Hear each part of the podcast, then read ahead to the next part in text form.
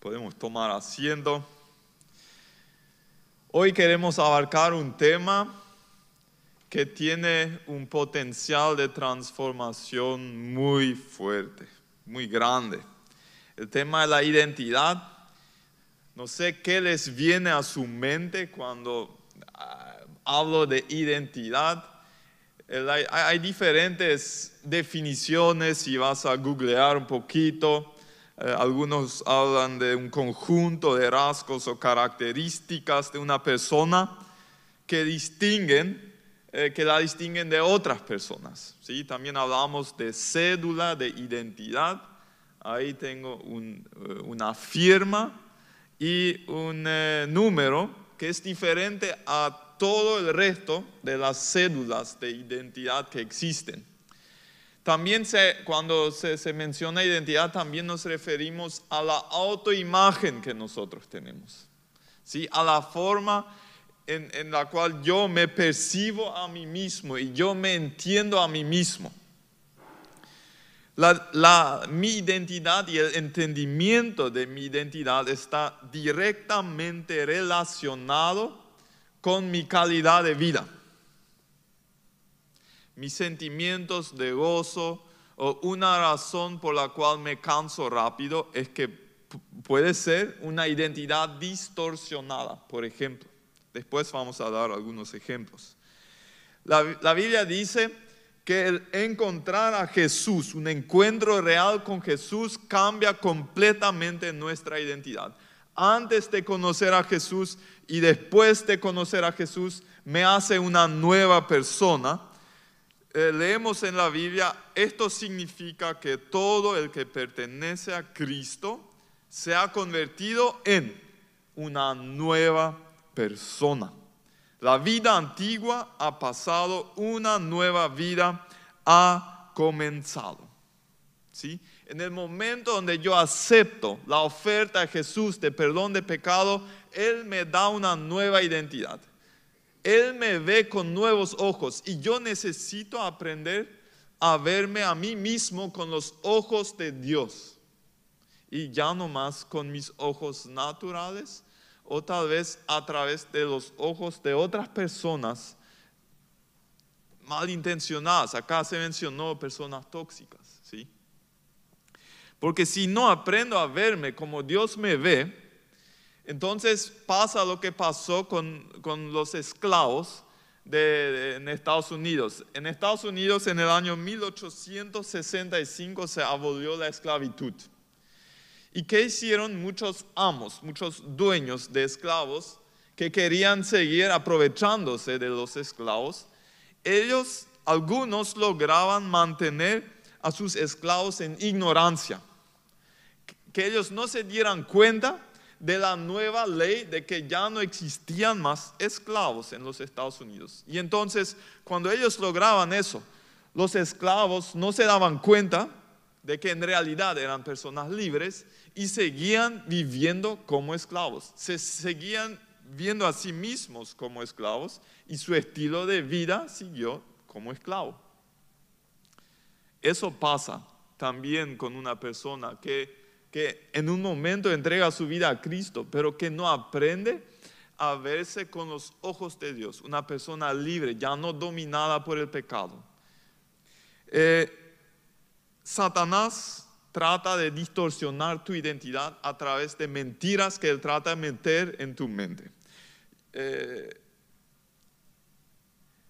de Satanás cuando la Biblia habla de Satanás es bastante contundente. Dice así, Él ha sido asesino desde el principio y siempre ha odiado la verdad, porque en Él no hay verdad. Cuando miente, actúa de acuerdo con su naturaleza porque es mentiroso y el padre de la mentira. ¿Sí? Lo que Satanás sabe hacer es acusarte y mentirte. Y en el momento donde crea sus mentiras, ahí le das espacio para su obra destructora en tu vida.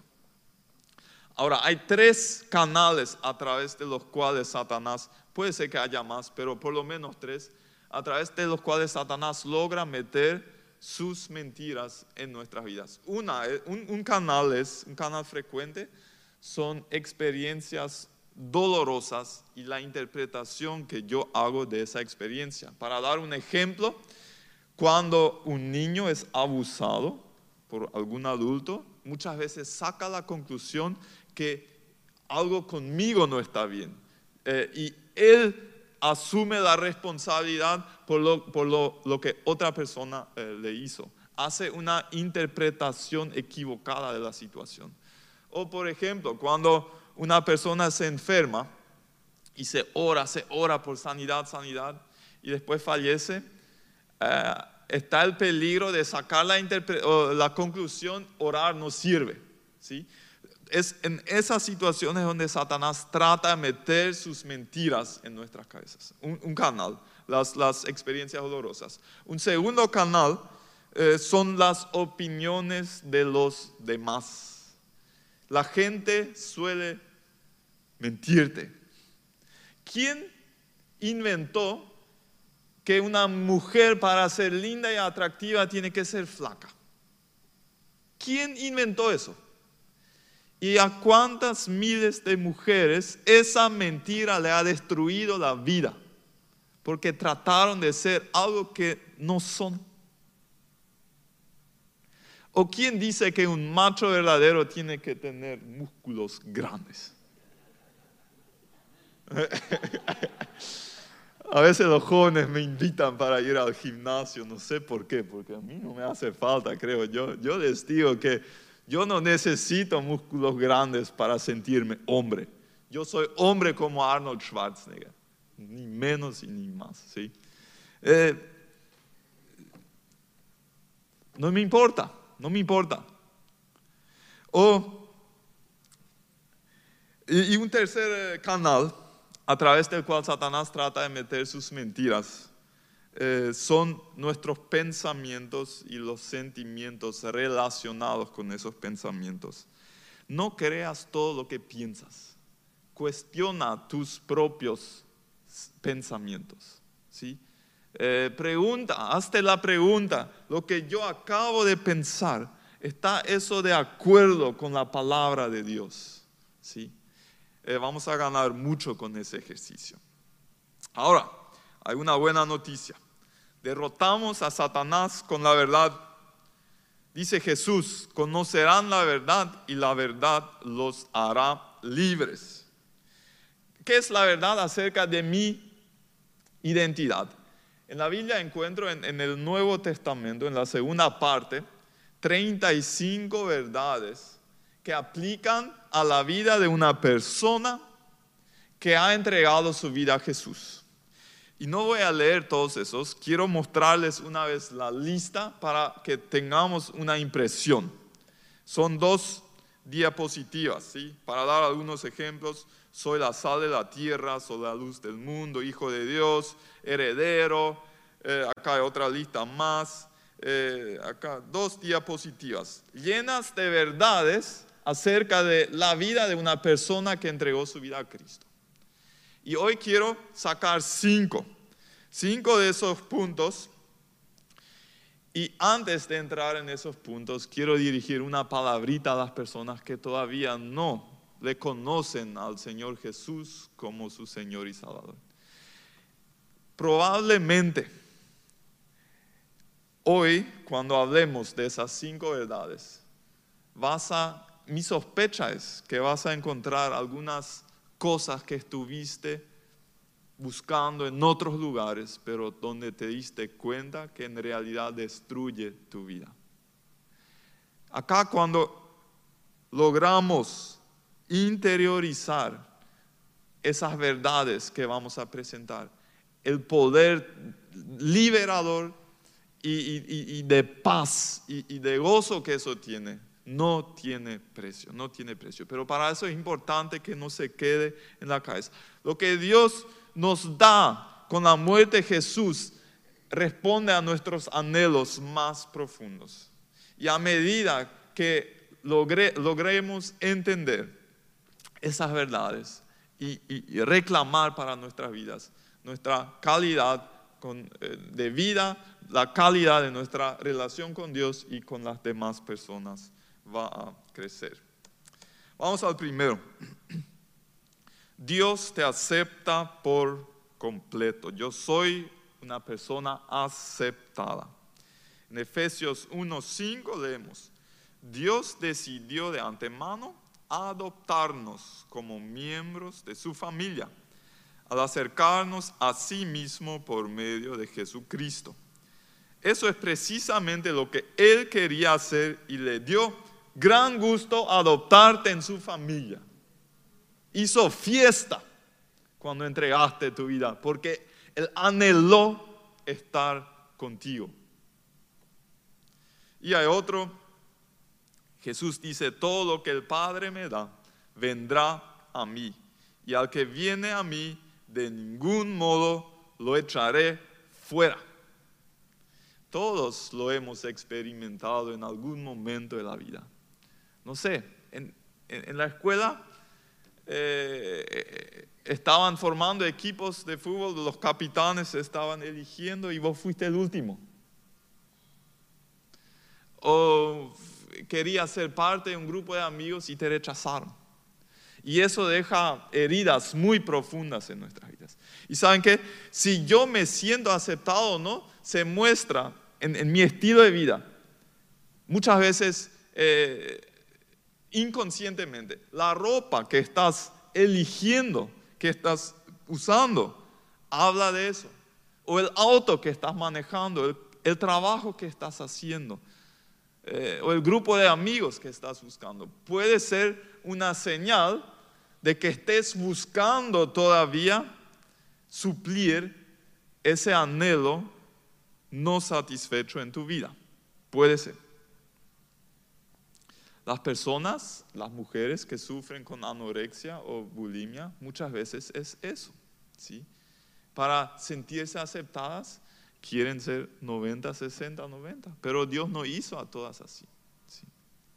Eh, muchos vicios se inician en búsqueda a esa aceptación. ¿sí? ¿Por qué muchos comienzan con, con el consumo de drogas? Porque quieren ser parte de un grupo que los acepta. Si yo logro entender esa verdad, Dios me acepta por completo.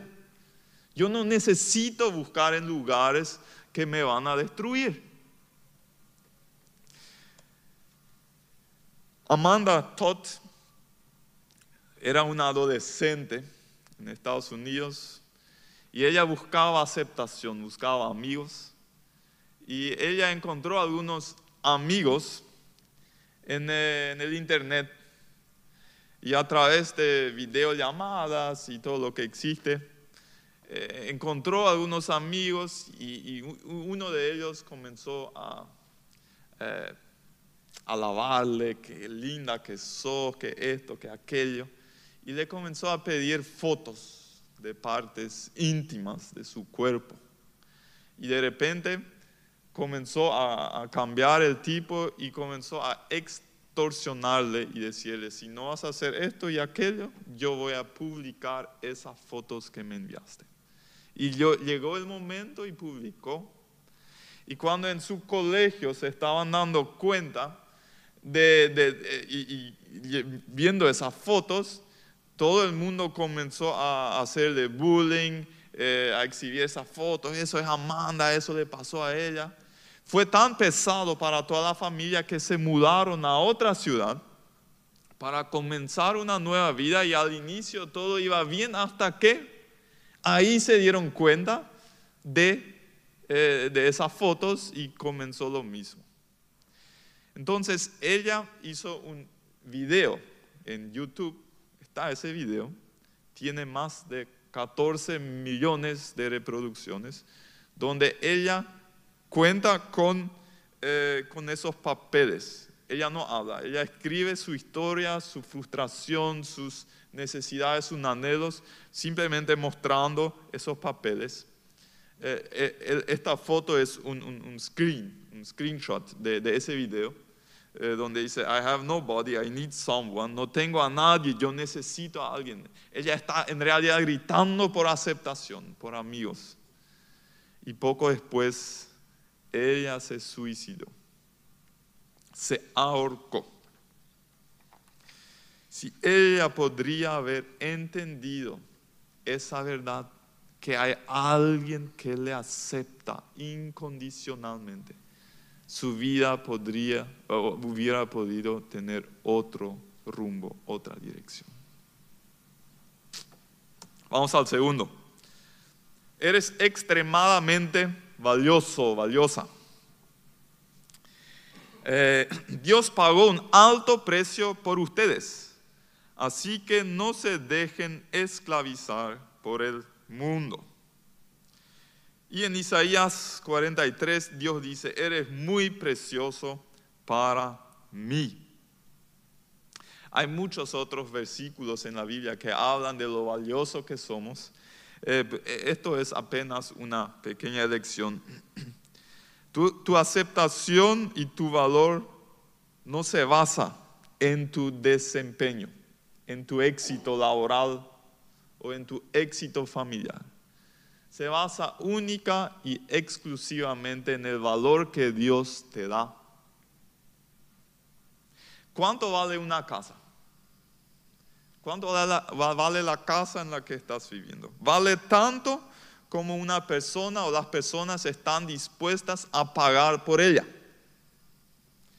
A veces eh, eh, se compran o se venden cosas de celebridades ¿sí? y, y llegan a tener un valor ridículo. Por ejemplo, una vez se vendió en una subasta uñas postizas de Lady Gaga por un valor de 12 mil dólares. ¿Sí? Imagínense. ¿Por qué tenían ese valor? Porque la gente le daba ese valor por ser de una celebridad. Una guitarra rota de Kurt Cobain, 100 mil dólares, imagínense. ¿sí? Ahora, ¿cuál es el precio que alguien pagó por tu vida? El mayor precio posible. Dios dio a su Hijo por tu vida. Eso determina tu valor. Si vas a comprender eso, cada sentimiento de inferioridad tiene que huir de tu vida, porque alguien pagó el precio más alto posible por tu vida.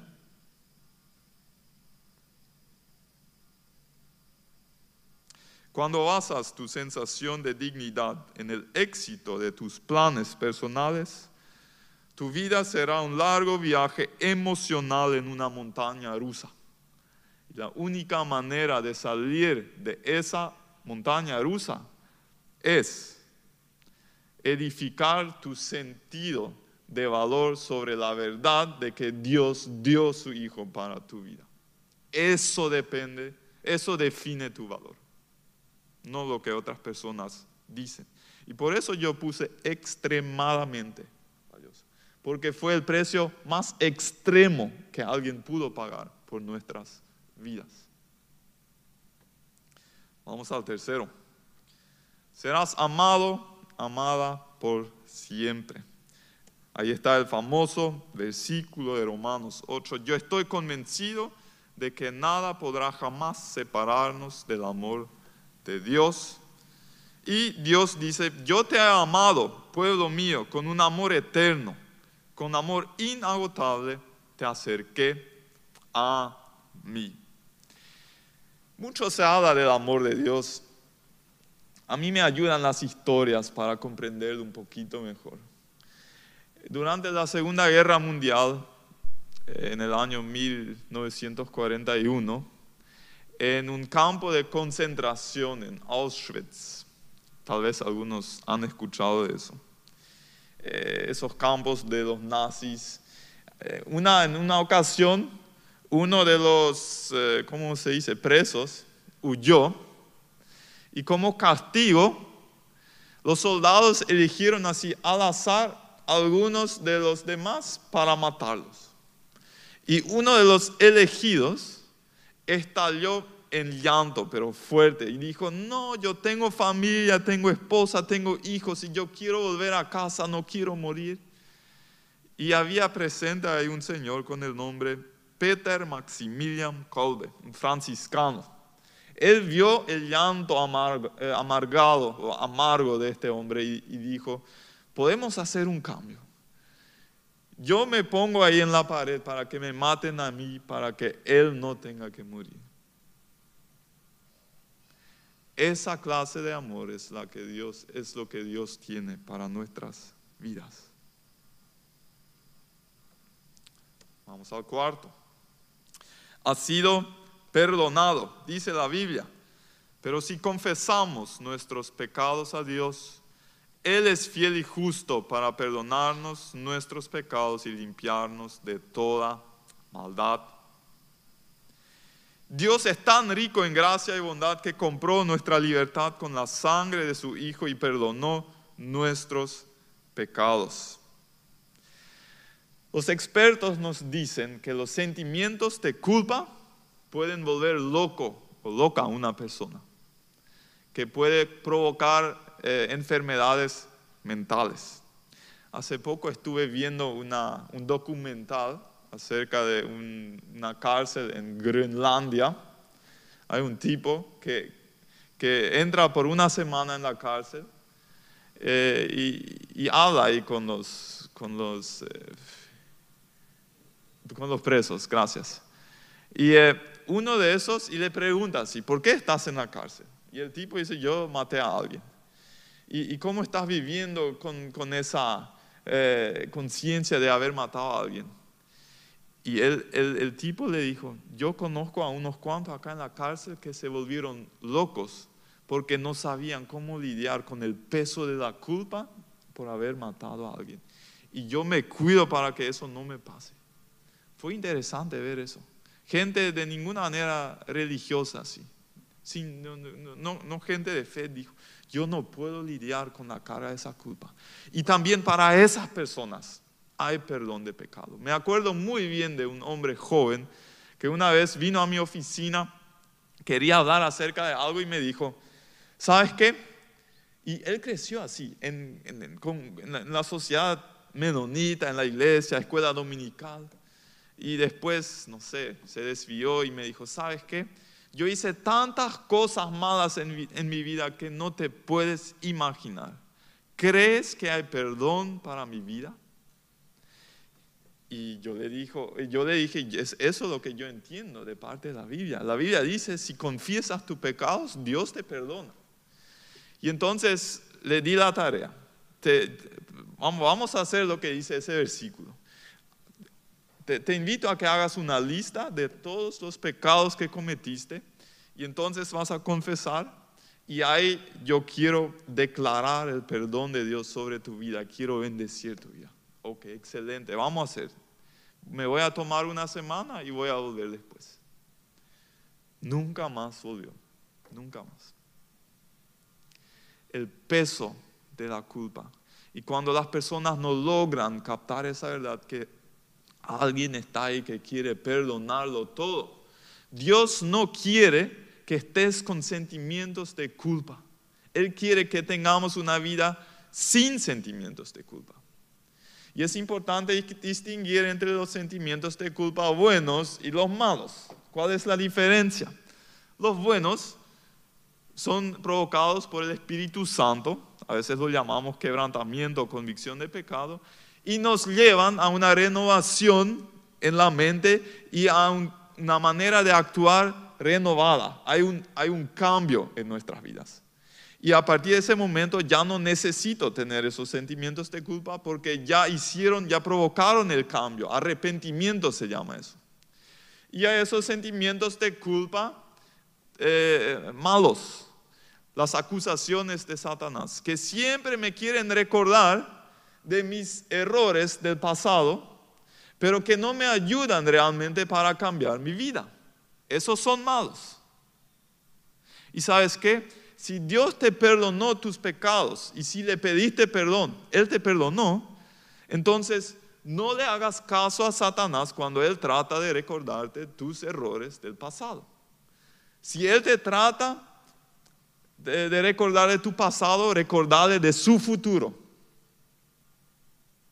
¿Sí? Resistile.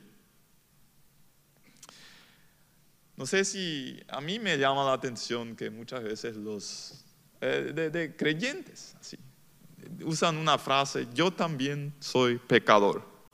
¿Sí? Yo, también, yo soy un pecador. Y la intención es buena. Quieren ser humildes y admitir que, que cometen errores. Y está bien. Pero hay un problema con esa frase. La Biblia nunca le llama pecador a una persona que se convirtió, una persona que entregó su vida a Cristo. Nunca. La Biblia tiene otros términos para esas personas. Santo, justo, hijo de Dios, heredero de Dios y muchos más. Pero pecador nunca. Cuando la Biblia habla de pecadores, siempre se refiere a las personas que todavía no entregaron su vida a Cristo. Pero ustedes van a decir, bueno, ahora, ¿cómo me puedo, eh, cómo puedo decir que yo soy santo si cometo errores y si cometo de vez en cuando eh, pecado? Hay una diferencia entre mi identidad y mi manera de actuar. Yo no puedo derivar directamente mi identidad de mi manera de actuar. Por ejemplo, yo a veces me comporto como un niño. ¿sí? Pregunten a mi esposa. Pero eso no significa que yo sea un niño. Yo sigo siendo un hombre adulto. Yo a veces, yo soy santo. ¿Por qué? No porque yo lo merezco, porque Jesús me, dio eso y, y Dios me, me ve así porque Jesús pagó todo mi pecado. Por eso soy santo. Ahora, mi estilo de vida no siempre refleja en todo momento esa santidad. Pero si yo aprendo a verme con los ojos de Dios y ver, verme a mí mismo como una persona santa, mi estilo de vida cada día un poquito más se asemeja a mi identidad que ya tengo en los ojos de Dios. Pero si yo sigo aferrándome de esa mentira que yo soy pecador, que mi identidad es pecador, yo no voy a tener éxito en mi lucha contra el pecado y los vicios en mi vida porque la manera en la cual yo me veo a mí mismo determina mi manera de comportarme. Por eso es importante que aprendamos a vernos con los ojos de Dios. Y, ahora, no, te digo que ahora vayas por la calle gritando, yo soy santo, yo soy santo y todo eso, pero necesitamos entender eso. Yo sí soy santo, yo soy santo no porque yo lo merezco, no porque he hecho tantas cosas buenas que en algún momento me pudieron beatificar y, dar. No, no, no es eso. Es porque Jesús me regaló eso y yo acepto ese regalo de Jesús. Vamos al quinto y último para hoy. Eres totalmente capaz. Dice la Biblia, así que somos embajadores de Cristo. Dios hace su llamado por medio de nosotros. Embajadores de Cristo. ¿Qué hace un embajador? Representa. ¿sí? El embajador de Estados Unidos representa el gobierno de Estados Unidos y por ser de Estados Unidos edificaron un tremendo edificio. Yo soy embajador de Estados Unidos. Yo represento al país más poderoso del mundo. Bueno, yo soy embajador de Cristo. Yo soy alguien. Yo soy capaz. Yo represento a Cristo acá en esta tierra. Soy capaz. Puedo hacer algo. ¿Cuándo pensaste la última vez? Yo soy embajador de Cristo. O ese versículo, a veces se dice que se malinterpreta, pero al fin y al cabo es poderoso y me atrevo a mencionarlo, pues todo lo puedo hacer por medio de Cristo, quien me da las fuerzas. Si el Espíritu Santo vive en mí, si Cristo vive en mí, yo soy capaz de hacer las cosas. Y vos tenés un potencial para aportar algo al bien común y a la construcción de este reino algo mejor que cualquier otra persona en este mundo. Si logramos identificar nuestras habilidades, nuestra pasión y el contexto en el cual tenemos fruto. Y la combinación de esos tres, ahí vamos a impactar más que cualquier otra persona. Habilidades, pasión y contexto. Tarea para después en casa. ¿Cuáles son los tres en tu vida? Acá están los cinco. Sería interesante que ahora hagas, tomes un tiempo para una autoevaluación de 0 a 10. ¿Qué tan fuertemente ya están integrados esas verdades en tu vida? De 0 a 10. ¿Y qué puedes hacer para llegar de un 5 a un 7 en este año 2022? Serás amado por siempre. Si, si, si logramos captar esa verdad, no necesito buscar amor de personas tóxicas. No lo necesito. Porque yo voy a experimentar que Dios responde a ese anhelo. Ya no necesito colgarme por esa frase que algún día un profesor me dijo y me, me, me lastimó profundamente. No, si Dios me valora, no necesito, yo no dependo del valor de las otras personas. Si Dios me valora. En esta noche, yo te quiero preguntar, ¿a quién le crees? ¿A quién le crees? ¿Crees a las personas en tu alrededor que a veces te mienten acerca de ti mismo? ¿Crees las mentiras que Satanás mete en tus pensamientos? ¿O crees la palabra de Dios, esas verdades que Él dice acerca de ti? Acá queremos abrir un, espacio para bendecir tu vida. Porque qué manera mejor de comenzar un año que bendecir tu vida. Acá voy a invitar a los, a los, a los líderes que pasen enfrente y te vamos a invitar a que vengas para que podamos orar por tu vida. Bendecir los, los, los tu, tu vida o si algo de esto hoy te ha tocado, queremos orar por eso, mi deseo es que puedas sentir esa libertad de pedir esa oración. Para que este año pueda ser un año victorioso para ti. Y que la vergüenza no sea un impedimento para que Dios te bendiga en este culto y que puedas arrancar bien la primera semana en el 2022. Así que siéntanse libres. Vamos a disfrutar ese momento también. Si hay momento de silencio, gracias por la música. Eh, aprovechalo para conectar con Dios. Pero yo te invito a que te levantes, a que te acerques a uno de estos líderes para que oren por tu vida.